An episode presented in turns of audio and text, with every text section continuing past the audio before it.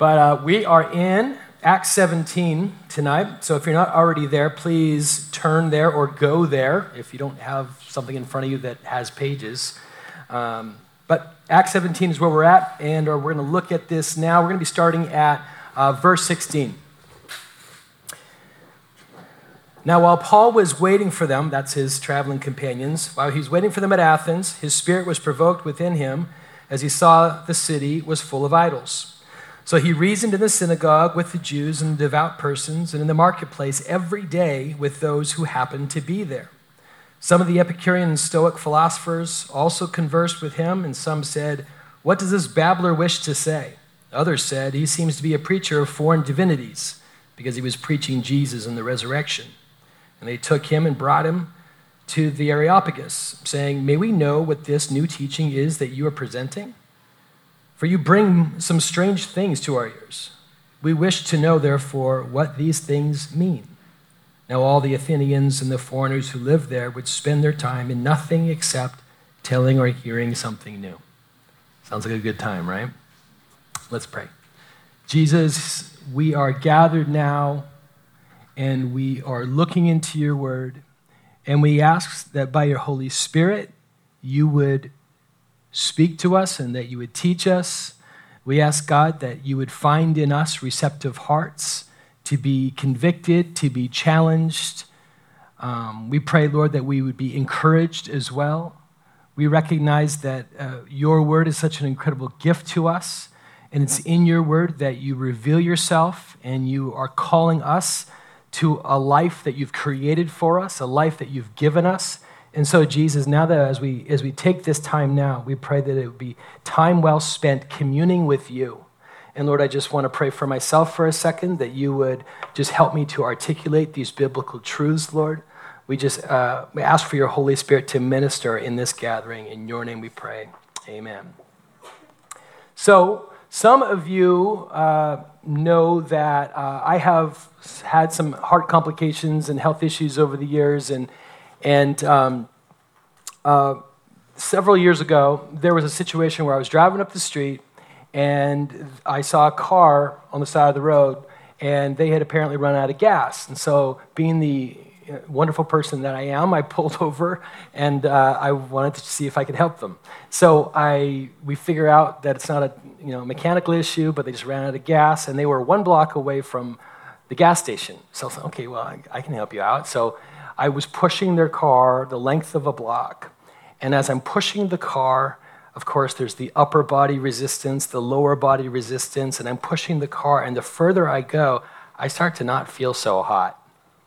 And I'm getting closer and closer to the gas station. I could sort of see it, you know, right there, but it seemed like so far away because I was not doing good. And I get into the middle of the intersection because the gas station was just on the other side of the intersection. And I thought, I am not going to make it across this street. So I just gave the car one more last shove as hard as I could. And I don't even know what happened to the car, but I was just focused on trying to get across the street. And I was doing one of these zombie deals, trying to get across the street. And uh, I, you know, and then, you know, all of a sudden, this bus comes flying into the intersection. I'm kidding. That didn't really happen. Just making sure you're listening.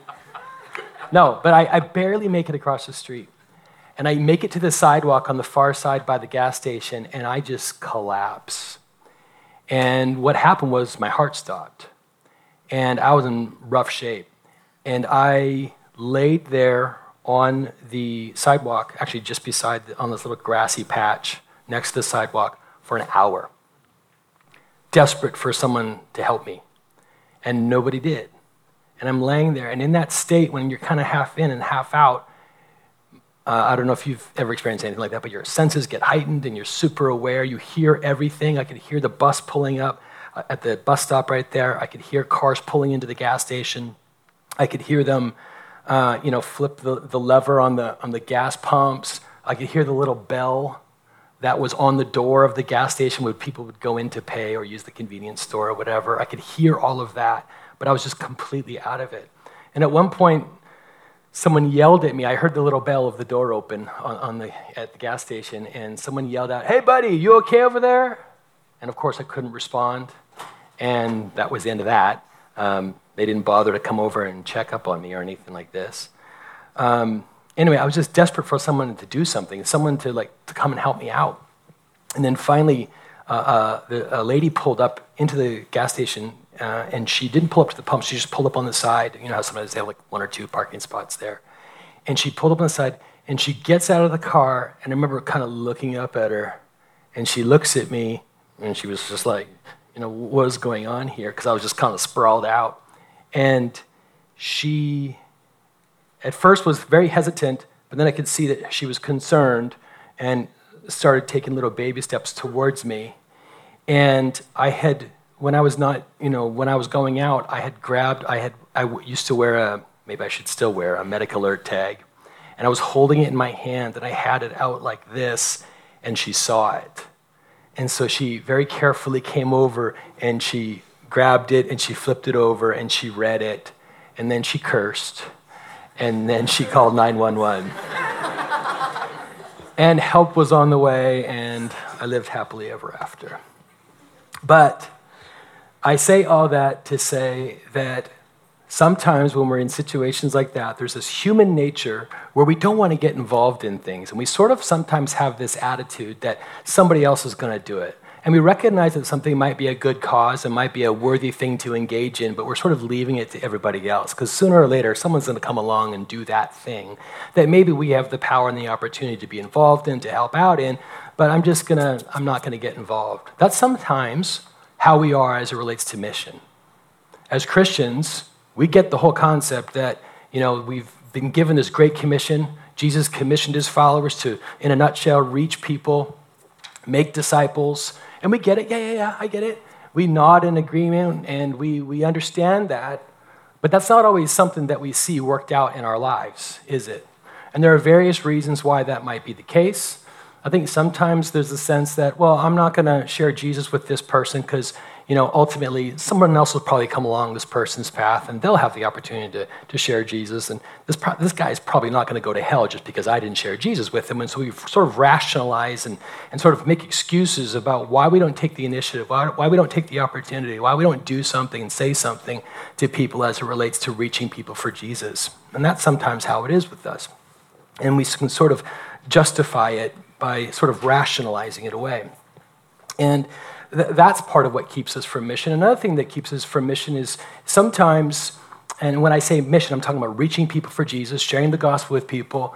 Another thing that keeps us is sometimes, quite honestly, it's not a fear thing, it's not a hesitancy, it's not a I'm going to let somebody else do it thing. Sometimes, quite honestly, it's like we don't know how to do it. And we're like, okay, I want to, I get it, it's needful, it's necessary, it's important, I should do it, I was commissioned to do it. God wants me to do it, but I don't know how. So, what we're going to be taking a look at tonight is we see Paul rolling into Athens, uh, 200 miles from where he came from previously in Berea. We're going to be seeing how, uh, you know, some things that we can glean from Paul's approach as he seeks to engage people um, in the mission of God and in, in, in, in, speaking to them about Jesus. And so, um, it's good for us to be mindful of this stuff. And, and, and it, whether it's the things that we have to overcome, like fear, or if we can be better equipped, these are, this is something that we have to recognize that this applies to us. This really does apply to us. As it relates to the Great Commission, it's not for somebody else. If you are a follower of Jesus, the Great Commission applies to you. It really does. Let me ask you a question, and you don't have to answer it out loud. When was the last time you talked to someone about Jesus? When was, this, when was the last time, let me flip the question around, when was the last time you had the opportunity to talk to someone about Jesus and you decided to, you know, not bother? These are the things that we have to wrestle with. But we have to remember that we've been commissioned to do this. And it's really an obedience issue for us that we have to take advantage of these opportunities. So it all leads to taking the initiative, saying something, and doing something. And tonight, what I want to do, hopefully, is be able to give us a bit of a framework as we glean from some lessons in Paul's life here and his approach in Athens, to give us a bit of a framework about how we can engage people for Jesus, looking at some of these things um, from Paul's example as he's in Athens. So um, he, this is part of his second missionary journey. He has just come from Berea, where um, he had relatively good ministry in Berea, but then some troublemakers came from Thessalonica. And if you remember the story about what happened in Thessalonica, Thessalonica we, we talked about that a few weeks ago.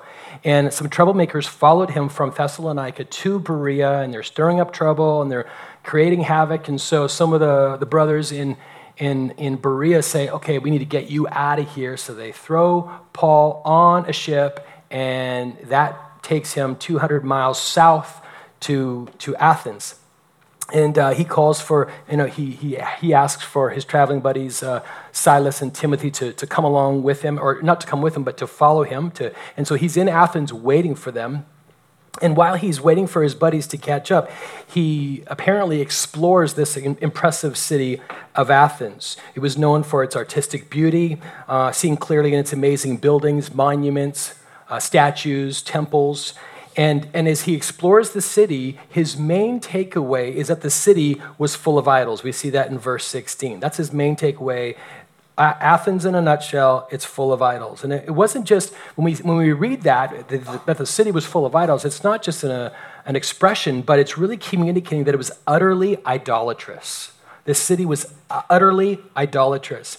And it's thought that the number of idols in Athens was actually three times the population. Roman writer Petronius asserted that it was easier to find a god than a man in Athens. Just the proliferation and the superabundance was idols, of idols in Athens was just sort of off the charts. Greek philosopher and historian um, Xenophon referred to Athens as one great altar and one great sacrifice. So if you loved, if you loved Athens, idols were definitely your thing. Just like if you love Portland, you're into beards and coffee. It's just kind of, they go together. But um, there was this superabundance, this proliferation, this superfluity, if you could say that, of idols in Athens. And Paul, it, it, it jumps out at Paul because he was driven by a desire to bring Jesus to people and to bring people to Jesus. And so here he sees this abundance of idols in Athens, and it represents ultimately how far these people were from God. These things that they were living for, these things that they were worshiping, the, the, the, the direction of their hearts that had been turned away from the one true God into these other things. And it's no doubt, uh, you know, it makes sense that this is something that he would notice because when something clashes with the things that are important to us, they tend to stand out. I don't know if anyone here is a hairdresser, but if you are, you notice everybody that has a bad haircut. You can't help yourself. Or it's like, you know, the, the grammar Nazis that can't help but, you know, correct your Facebook posts and remind you that I comes before E except, except after C and those sorts of things. But here in verse 16, we see that Paul has this reaction. This he sees the idols, and, and that's not jiving with his worldview or his cause or his, his really mission in life, which is to follow God's call and the Spirit's call to bring Jesus to people. And it says there in verse 16 that his spirit was provoked within him. And so he sort of had this emotional reaction. His heart was stirred, was stirred, yeah, I was going to say stirred or even disturbed, but I can make up new words. I tend to do that. His heart was stirred within him. And the idols revealed the Athenians' hunger for God, but also testified to their spiritual emptiness. And so his heart was stirred for them. And Paul, obviously, by this reaction, we see that he's not indifferent to what he sees, he's not detached from what he sees, and he feels strongly compelled to do something about it. And so we see that, um, you know, often in a situation like that, and I know in my own life, I've seen this a lot, that sometimes when we come across a culture that is in utter, utter and desperate need for Jesus, we don't always respond in the right way. We don't always respond as Paul responded. Sometimes our reaction is to sort of reject that godless culture and re- reject that godless thing instead of trying to find ways to redeem it. Um, and I've seen that in, in my own experience where, you know, um, especially when I moved to Los Angeles, which was 2009, and there were people in my life, self righteous people, that were so disgusted that I would move to Los Angeles. Why would you go there?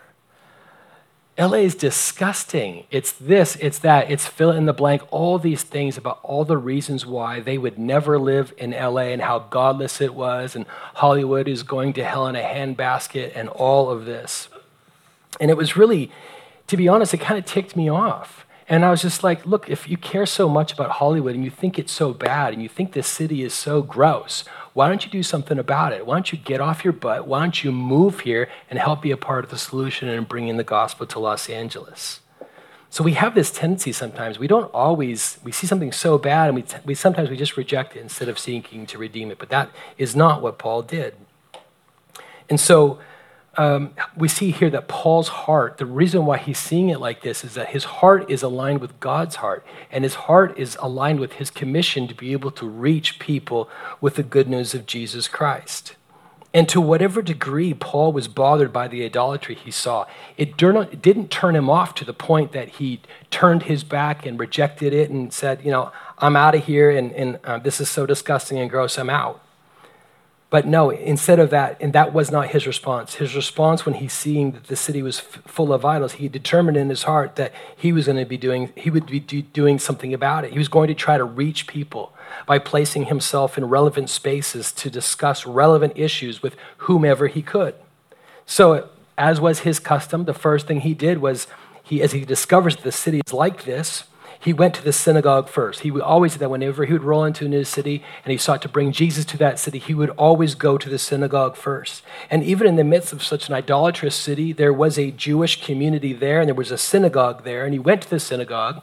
We see that in verse 17 to reason with the Jews. And this is um, this idea of reasoning is to be patiently persuasive. So he goes to the synagogue to, a, to, a, to reason with the Jewish people there. And uh, no doubt there'd be exchanges about the Holy Scriptures and, and um, all of that. And he was just engaging them in, in, in some of these conversations. And no doubt he's speaking to them about Jesus, um, the one that uh, was ultimately their hope uh, the one who he presented for them as being their, their hope, the one that they were looking for, this Jesus that had already come, that they had ultimately and mostly rejected. And so he's speaking to them about Jesus, I'm sure. And we also see him going to the marketplace. Every day, it says there in, in verse 17, he was in the marketplace speaking with those who happened to be there. Now, the marketplace, it, it wasn't just, you know, the mall or you know something like that. Certainly there were shops there and all of that but it was so much more than that within this context. And and, and i, I want to share with you a little bit about what was going on there at the marketplace. So we're not just talking about you know a place full of shops but it was also the center of finance. It was the center of art where political and philosophical ideas were debated. And, and it, was, so it was it was a center of so much of the culture there and, and everyone would hang out there and so it was accurate to say that it was the cultural center of the city, and it was uh, keeping in mind the city that we're in here is the it was the the cultural center of the city, but the city of South uh, the city itself, Athens, was culturally at the center of the whole Greco-Roman world at that time, and so ideas and ideas were generated and shaped there in Athens that really affected people in the way that they thought and the way that they lived. And he encountered some people there. Uh, uh, people that were representing two of the most popular schools of philosophical thought uh, the Epicureans and the Stoics. And, and some of them conversed with him. We see that in verse 18. So some of these, uh, some of these philosophers conversed with them. So real, real conversations are actually taking place. And he must have been you know, very engaging for this to be able to, to happen and, and in the way that he went about it. Other people called him a babbler. Now, literally, babbler, when we, when we understand the, the use of this word and the etymology of this word, it literally means to be a seed, a seed picker, sort of like, like a bird that goes around picking up seeds here and there. And so they use this as sort of as, a, as an insulting and uh, a sarcastic and a derogatory way to describe people that would hang out in the marketplace where all these exchanges of ideas were happening, and they would pick up bits and pieces here and there, and then they would spit them out indiscriminately, not always even knowing what they were talking about. And so they're, they're calling him, they're sort of mocking him, and they're, they're calling him a babbler. And despite this criticism, um, the way that he engages them still leads to more opportunity. And they showed genuine interest and wanted to know more. And that doesn't mean necessarily that they believed in Jesus and they were buying everything that he was saying, um, but we see here that there was at least a, a genuine interest in continuing on with these conversations.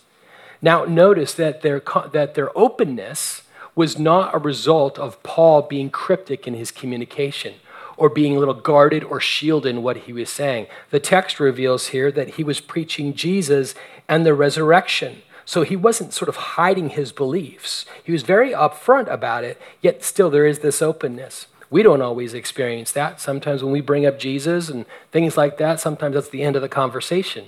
But we see here that there is an openness here, even despite the fact that he's being very upfront about his beliefs. And they were intrigued and they invited him to address a larger gathering at the Areopagus. And, um, and it was also, that area was also known as Mars Hill. And this is where philosophers met to dialogue and debate various things.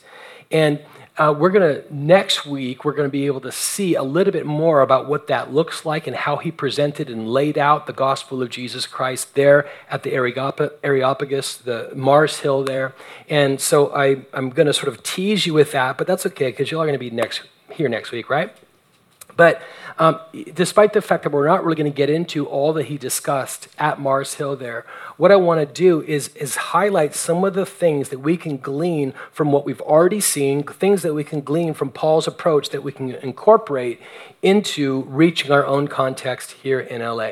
The first thing that we see Paul doing that we can glean from and that we can learn, that we can put into practice, is that we have to see the city we have to ask questions like what is represented in this city? What can be observed? What are we looking at? What are the so called idols of the city? What makes the city tick? What do the people here live for? What do they love? Another way of looking at it is what do they hate? Because that's the flip side of seeing what matters to people. And so that's what we have to do. We have to see the city. And Paul saw the idols in Athens, and that was that observation is what was the catalyst for his heart being stirred for them. And so we, we think about a context like Los Angeles. What is LA's deal? What does LA worship in the place of God? What does LA live for? Some obvious things like success, wealth, status, comfort, satisfaction and fulfillment, pleasure, sometimes relationships. And see, the thing is, and, the, and, these, these can be all modern day examples of idolatry. These are things that have become ultimate things that we are living for. And they don't always have to be negative things. Sometimes they can actually be good things that have gotten to the place in our heart where we, where we regard them in distorted ways and have made them ultimate things, therefore making them idols in our hearts. So we have to see the city. Second, we have to know the people if we're going to reach the city, we got to see the people and we have to know the people. So, what I'm talking about here is understanding who the people are. Who are the people that live here? What are the predominant thoughts about religion and spirituality? What are the possible entry points to engage in conversations? Are the people as wide open to discussion as these philosophers were there in Athens, or not so much? Think about the way that uh, just the context would demand a difference in the way that you engaged people in the Bible Belt or in Los Angeles or San Francisco. The conversations just go differently, right? The power of the gospel is the same. And Jesus wants to save people in the Bible Belt who think they know Jesus, and he wants to save people in Los Angeles who, and San Francisco who may hate Jesus. I knew a pastor once, um, and he uh, was in Texas, and I remember him explaining to me, and I never forgot this. He was explaining to me that his, their entire drive as a church is to reach out to um, church people and publicly engage in conversations with people that did identify as being Christians and churchgoers, but because they lived in this context of the Bible Belt, there wasn't always a lot of understanding of the gospel and the means by which we are saved. And a lot of people put their faith and their trust in being a good person, a good moral person, an upright person. So he's like, man, it's not so much the so called pagans that we're trying to reach, it's the church people that we're trying to reach. And so that's why we need to know the people. Who are they? How, do we, how, how can we have conversations with them? And in our own lives, it's good for us to look around and see the people that God has already placed in our lives.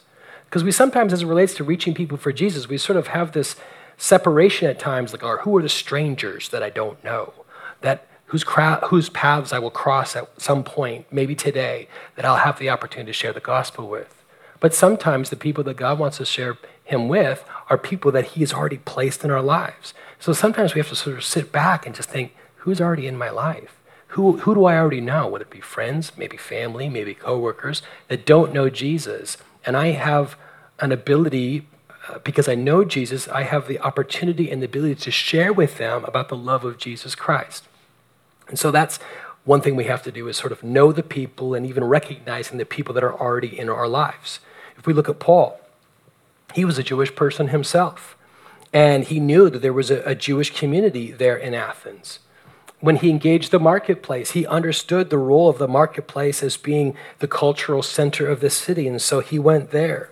He knew what the philosophers were all about. He knew that he was going to be able to engage in a conversation with them. So, no, no doubt, that is part of how that conversation started and how he conducted himself in that conversation, where there would have been an, an, expectation of an exchange of ideas. And no doubt he had to be patient and bite his tongue, maybe, to wait for his opportunity to talk and to go back and forth. But he, he, he knew how the whole system worked. And so, no doubt, it shaped his approach as he sought to engage these philosophers in their exchange of ideas. And so, everyone is different. We have to just recognize that. Everyone is different, and so we have to consider the best ways in order to connect with people. So, we have to see the city, we have to know the people, and for goodness sake, we have to do something. It's, it's, it's good to see the city, it's good to know people because now we can fill out the questionnaire perfectly about what LA is all about and how to engage people and all of that. But it doesn't do a lick of good if we're not going to do anything about it. We have to do something. And again, Christians always, I don't want to overgeneralize, but we often struggle with this separation that we create between us and our ultimate calling. And by ultimate calling, what I'm talking about is this commission that we were given. I don't understand how we, and I include this in myself, how we have sort of drifted from what he commissioned us to do. It's the great commission. And this applies to everyone that puts their faith in Jesus Christ. And we've sort of treated being a Christian and being a part of a church as being just part of the experience of being a part of this subculture that we call the church world or being a Christian. But we, I, most people, we don't walk around seeing people through the lens of the Great Commission and recognizing that people are dying without Jesus. Let me just pause right there and just say for a second that I, I hope you are challenged by that. I hope your heart is stirred up by that. But know this I'm not speaking to you as one who's got it all figured out. In prepping and in going over this passage this week, I was very challenged by some of this and just recognizing the disparity in my own life between our calling to be missionally engaged in the world and the lack of some of that that I see in my life. But this is ultimately what God is calling us to do. Because when we don't engage on God's uh, mission and receive the Great Commission, and we sort of distance ourselves from that and sort of set it back, it could be a sin for us. It could be a sin for us to not reach people because it becomes a sin of omission because we're not following through with what God has called us to do. And so, this is, and this even goes back to what I opened with in talking about this attitude that we have that somebody else will do it. And here's the thing whether someone later on down the road comes to faith or not, or let's just say they do come to faith, that in no way makes it okay for us not to engage people or to miss opportunities. God's called us to engage. And that's the thing, as it relates to all this, seeing the city, knowing, knowing uh, see, uh, seeing the city, uh, knowing the people, and doing something about it. It's not like the, the, the job and the role and responsibility of saving people is ours. We have the responsibility to be obedient to the Great Commission, but it's God who ultimately draws people to Himself, and He's, he's the one that saves people. So as we are seeing the city, knowing the city, and doing something about it, we might be trying to follow through with some of these principles, and maybe we're not encountering people who are coming to know Jesus. I'm talking to all these people. I'm doing my best. I'm trying to be really engaged, really focused and of what God's calling me to do. And I'm trying to seek out opportunities to share the gospel with people. And no one's coming to know Jesus. No one's placing their faith in Jesus. If, you if, if that's you, if you're in that spot right now, let me just encourage you. You are doing what you're supposed to do. Your job is not to save people. Our job is to be missionally engaged as ambassadors of Jesus Christ. I don't think there's a difference um, or even lessons to be learned necessarily between uh, uh when, when, when we see Paul roll into certain cities, and some cities, a lot of people got saved, and other cities, not a lot of people got saved. Unless Paul got in the way and did something to disrupt his witness or something like that, I don't think um, it's really a matter of how or of what he did wrong. Ultimately, the job of saving is God's. But we do need to be missionally engaged. We need to be, need to be active in this. And, you know, not sort of let, have that attitude that, that we're just going to let somebody else do it. We can't have that mindset. We need to seek out opportunities. And then again, we see, you know, that's what Paul was doing in the synagogue, right? He knew that people were going to be talking about the scriptures and discussing God. He, he wanted to have that conversation. He engaged in that. That's also why he went to the cultural center of the city. And here's the reality of it is that if we if we are not seeking to to make an effort in any in any way, if we don't make an effort at all, we're not going to be able to make a difference. It's just simple math. If we don't make any effort at all, we're not going to be able to make a difference. So, even as a church, to, to help create some opportunities for this, we have, as most of you know, our neighborhood dinners. And the point of these neighborhood dinners is just to create these relaxed social environments where people can just hang out and have a meal together. That's, that all it, that's all it's really about. And these are contexts where people can connect and build relationships. And um, we can't trust our neighborhood dinners to do all the work of evangelism for us. That's not the point. We've got to do that we have to be reaching people. But as a church, we thought, okay, how can we create opportunities and create spaces so that as people are missionally engaged, there's something that they can actually invite people back into? I think we have to be careful that we don't um, look to the church, the leadership of the church, or the church programs to do all the reaching and evangelism and reaching and engaging and all that for us. We have to recognize that that's, that's our job, that's what we do. But here's something that we do as a church to try to, try to create these regular rhythms where, where people can be involved in that. And, you know, people in LA are interesting. They're kind of funny. They have this love hate relationship with community, right? On one hand, they're like, leave me alone. I want to be totally independent and don't bug me and, you know, get out of my space. But on the other hand, everyone is just freaked out and is desperate to be known and is desperate to be loved. So there's like this weird kind of like facade and this wall that everyone puts up. But yet, we, when, we, when we drill a little bit deeper, we see that people are desperate to be known and desperate to be loved. And so we have these opportunities to, to invite people in. And it's just one opportunity. Uh, I don't think the way that we missionally engage in the city is defined by what we do within our neighborhood dinners, but it certainly creates an opportunity for us. And so, another thing we have to think about is how can we create context? There's times where it can be helpful to create context. So some examples of that is is about you know being open-minded as we engage with people, being open, uh, not being open-minded, but being open about um, where we spend our Sunday afternoons. What'd you do last night? Where were you? Oh, I was at church. Not, oh, I was busy. I don't know. I was doing this thing. Or maybe you were at someone for lunch today. It's like, where are you going later? Oh, I'm just going to this place over there in Santa Monica. You know, what if we just created the context and we're very upfront and very open about where we're doing, the role that church has in our life, this church community that we're a part of, the fact that we have a relationship with Jesus. Sometimes just being open up front and not shying away from of just like talking about what's going on in our real lives as it relates to our relationship with God or the church community that we're a part of can create context for more gospel uh, gospel um, relationships and gospel conversations. But maybe it's also telling a friend who's going through a difficult time that you'll be praying for them. What? You'll be praying for me? Yeah, like that sounds like a really difficult thing that you're going through. And, you know, I, I've been through some difficult things. And what got me through that is being focused on, you know, the hope that I have in Jesus. And somebody be praying for you that he comforts you and he encourages you. Oh, okay. And who knows how that conversation will go? Or how it might blow up in your face, but so what? Right? Who cares? And, and who knows what how that will turn into a conversation later on. sometimes when we think about having conversations and doing something and engaging people this way, we expect it all to happen in that one conversation.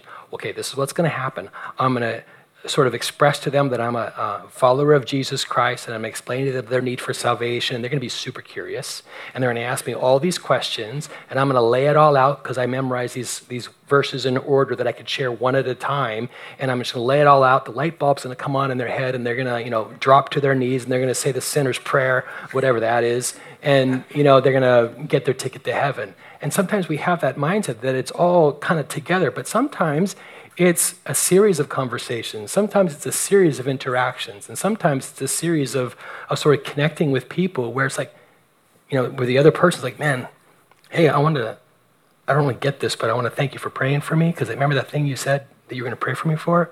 Like, I don't know, like, I feel like that kind of worked. Oh, cool, great. Well, is there anything else I can pray for you for? Or wh- however that might go. I remember um, when I was a new Christian, um, I had a lot of unsaved friends, as most new Christians do, and um, I was in a situation where the friends that I was with, we were, they wanted to do something that I just was no longer comfortable with, and so I sort of drew a line in the sand. Like, love you guys, and I'll do this, but I won't do that, and and I'm just gonna hang out at home, and the whole thing blew up in my face, and and when they, they were all mad at me, and um, when they left, I thought, how does this work? Because I'm trying to be a good witness, yet they're pissed off at me now because I follow Jesus. How does this work? They're supposed to be super curious. They're supposed to want to know more about my relationship with Jesus, and I'm supposed to draw them in, not make them upset.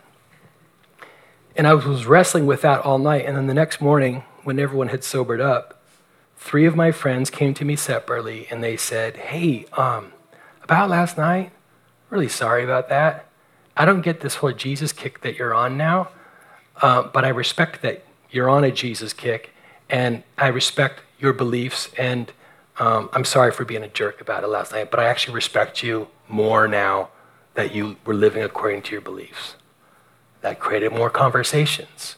And then over time, a bunch of my friends started going to church with me. They would en- engage with me around scripture, and they would ask questions about the Bible, and it was amazing. But in the way that we're having these conversations, and the, the ways that we seek to provide and create context, I'm not talking about forcing it. I'm not talking about being weird and manipulative. I'm not talking about being sleazy in any way, but we, we should seek out opportunities to create context and share the gospel with people. Because here's the thing if God is really a part of our lives, we'll have opportunity to talk to others about that because God is doing stuff in our lives and shaping our lives. It's part of our life very much.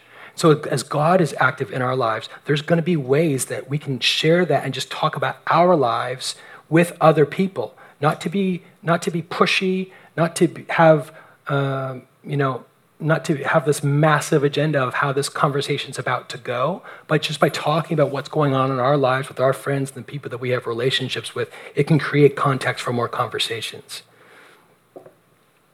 And so part of that, of, a part of doing something is, is, is that, is the conversations. If we're going to do something, we also got to say something. We have to have the conversation.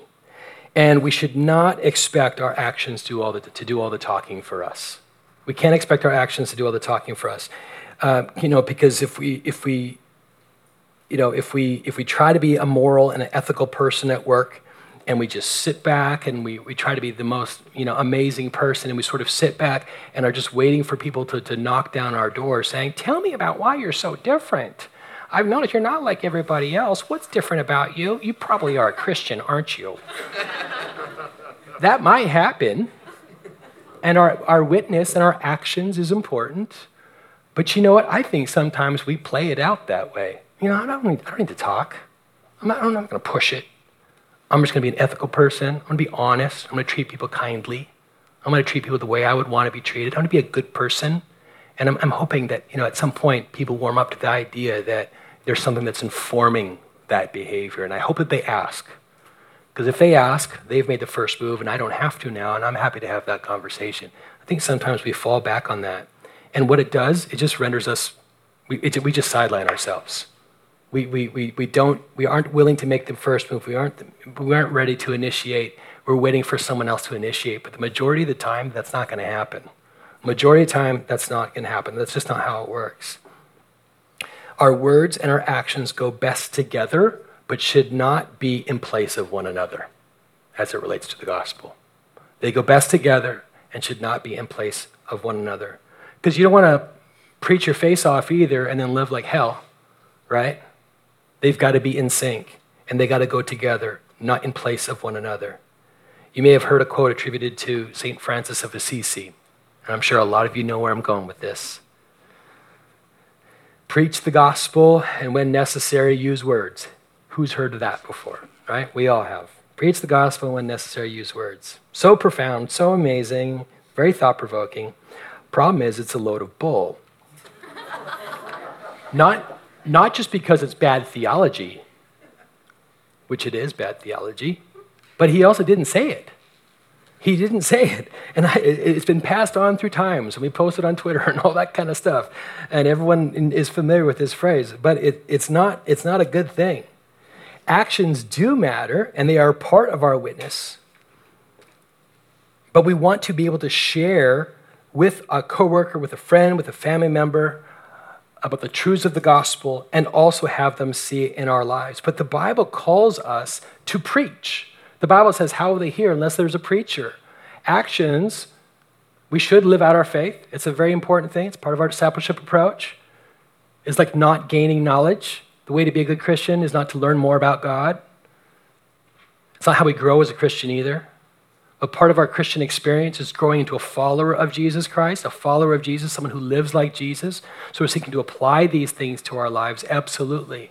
But as it relates to the mission of God, if we just if we just decide to act real good, you know, and act like Christians, whatever that means for us, and never share the gospel, we are failing in our commission, and we won't do a good job at reaching people. And it's funny because as Christians, we can try so hard to avoid talking about Jesus.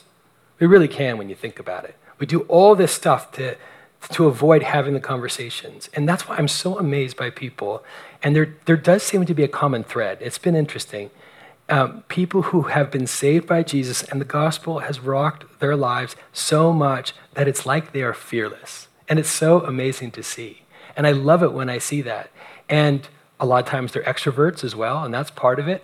And so then you're an introvert, you're like, oh, okay, yeah, you know, that's a hard thing for me to do. It's, yeah, because it's hard for you to have a conversation, period. And, and that's okay, because I'm that guy too. And that is a problem in my life. My own introversion gets in the way of gospel proclamation all the time. So I don't say that to mock introverts. I'm just saying, as an introvert, that's something we need to get over. Because God's commissioned us, not just the extroverts, to reach people with the message of Jesus. We need to take advantage of, advantage of the opportunities that He provides in our lives to be able to share Jesus with people. But if we're going to do that, um, you know, we can't shy away, we can't shrink back. But you know what else? Can we not be obnoxious about it? We don't need to be obnoxious about it. It doesn't mean we have to be rude. It doesn't mean we have to be inconsiderate. It doesn't, it doesn't mean that we have to be, be forceful. And if we think that we have to choose between silence and being obnoxious, we're missing something. There's a way to do it. We can be respectful, even when we're challenging and uh, when we're challenging dominant cultural ideas, and even when we disagree with people, there's a way to be respectful, and, and, and, there's a way to, to talk to people in such a way that even though there may be disagreement, there's still mutual respect there. And the, how we, we show love uh, and respect to people, it, it, it, the fact that we would respect them and love them in spite of our difference is a huge part of our witness to them. Because that, that's a big, major component of it, too, right? our mission to others should be motivated by our love for them and our obedience to Christ. Our mission to others should be motivated by love for them and obedience to Christ. Because I said, if we're not reaching people, it can become a sinful thing. And it's certainly unloving. Because we have the opportunity to share the gospel with them, and we, we pull back, maybe because of our own comfort, maybe because of our own fear, maybe because of our own whatever, fill in the blank. The Bible says that the greatest commandment is to love God, and the second is to love others. That's what drives our mission. That's what motivates us to reach people and to share Jesus with them, love for them. And we can show genuine interest in people. That's one of the ways that we could show interest in them. In Los Angeles, we show genuine interest in people when they are good for us somehow, right? This person has the keys that can unlock the door of my career.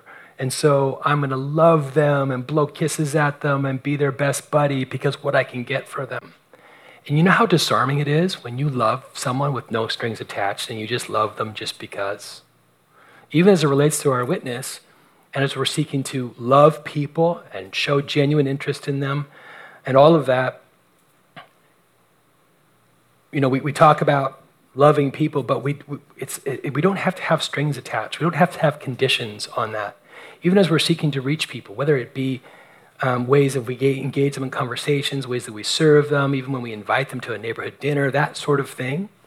You know what? It's totally okay if we invite someone to a neighborhood dinner and they come and they, they never place their faith in Jesus Christ. Now, it will be sad if they do that, obviously, if they never place their faith. But I mean, it's okay from the perspective of if we are loving them and that's their choice to not receive Christ, that's their decision but we don't love them just to get them to join our church, right? We love them because they're people made in the image of God. There are people that fall under the category of the second greatest commandment, which is to love others. And so we should just love people because we're told to. It's part of what God is calling us to. And again, we can love people that we're disagreeing with. And, and, even in that is, is a great part of our witness because in this world where it's impossible for us to have the conversation anymore, right? We've completely lost the ability to have a conversation, right? But when we are loving people and respectful with them and are engaging in conversations with people that even we disagree with, it's a massive, especially these days, it could be a huge witness opportunity. Like we're just completely incapable of having the conversation. Oh, I voted for Hillary. That means you're a baby killer. Oh, I voted for Trump. That means you're a racist. I mean, it's just the end of the conversation, right? But for us to be able to thoughtfully engage with people that even when we don't see eye to eye on various issues, it's like, oh, wow, like we're on separate sides of this issue, but you're still here. You're still having a conversation with me. And it's one of the ways that we can show love for people. We don't want to just turn a blind eye and drive by when we see people that don't know Jesus. We want to be able to share Jesus with people. We want to bring we want to bring them and help them to see that they can have a relationship with Jesus, that He loves them and He wants to bring meaning and purpose into their life because He loves them, because they were made in His image and created to know Him. The Bible says that sin entered the world through our first parents, our original parents, Adam and Eve, when they believed the, the lies of the devil instead of the truth of God and they rebelled against God. And God wanted to bless them and have and he wanted to have a relationship with them in perfect harmony, but the devil sought to disrupt that. And as descendants of Adam and Eve, we are all sinners. We're all messed up. We're all in need of Jesus. We're all people who have idols in our lives where we live for these other things. And we don't allow God to be in his rightful place in our lives. And we, we live for these other things. And when we, when we come face to face with the reality of what Jesus did for us, where he offers us his righteousness in exchange for our sin because he loved us so much to die on a cross for us and took the punishment for our sins upon himself, the way to respond to that is through repentance and faith. The way we respond is through repentance and faith, and that means to turn from our sin and, and put our hope in Him as our Savior. This is the message that we have for the world. If you're not, uh, it, well, let me say, if you are a Christian, I hope that that that you're thinking about how you can reach people. I hope you're stirred up and um, charged up about this commission that God has given us and our duty and our responsibility as ambassadors of Jesus Christ to share the love of Jesus Christ with people. If you're not a Christian, if you, if you consider yourself far from God, uh, I, I want you to know that we love you. And I want you to know that Jesus loves you. And he, he loves you so much that the Bible says that while we were still enemies in our hearts with God, He came into this world to die on a cross for our sins because it was, it was our sins that separated us from Him. And He came into this world to die on a cross for our sins so our sins could be done away with because justice was leveled out and He bore the brunt of that. And so if you're here and you're like, what is all this mission stuff? What is this reaching people with the gospel stuff? It's essentially that Jesus came into this world to give us life at great cost to Him and at no cost to us. And all we have to do is put our faith in Him. This is the message that we have for the world. And, church, this is the message we must bring to the world. We got to bring it to the world. Don't make them ask for it. Bring it to them. Love them enough to bring it to them so that they can know Jesus and know how much He loves them. I hope that tonight we consider this stuff and we really take it to heart and we sort of reorient ourselves and our hearts around what God is ultimately calling us to. And may we, as God's people, obediently take these things to heart, this commission that we've been given to participate in God's mission for the good of the world and God's glory. Let's pray.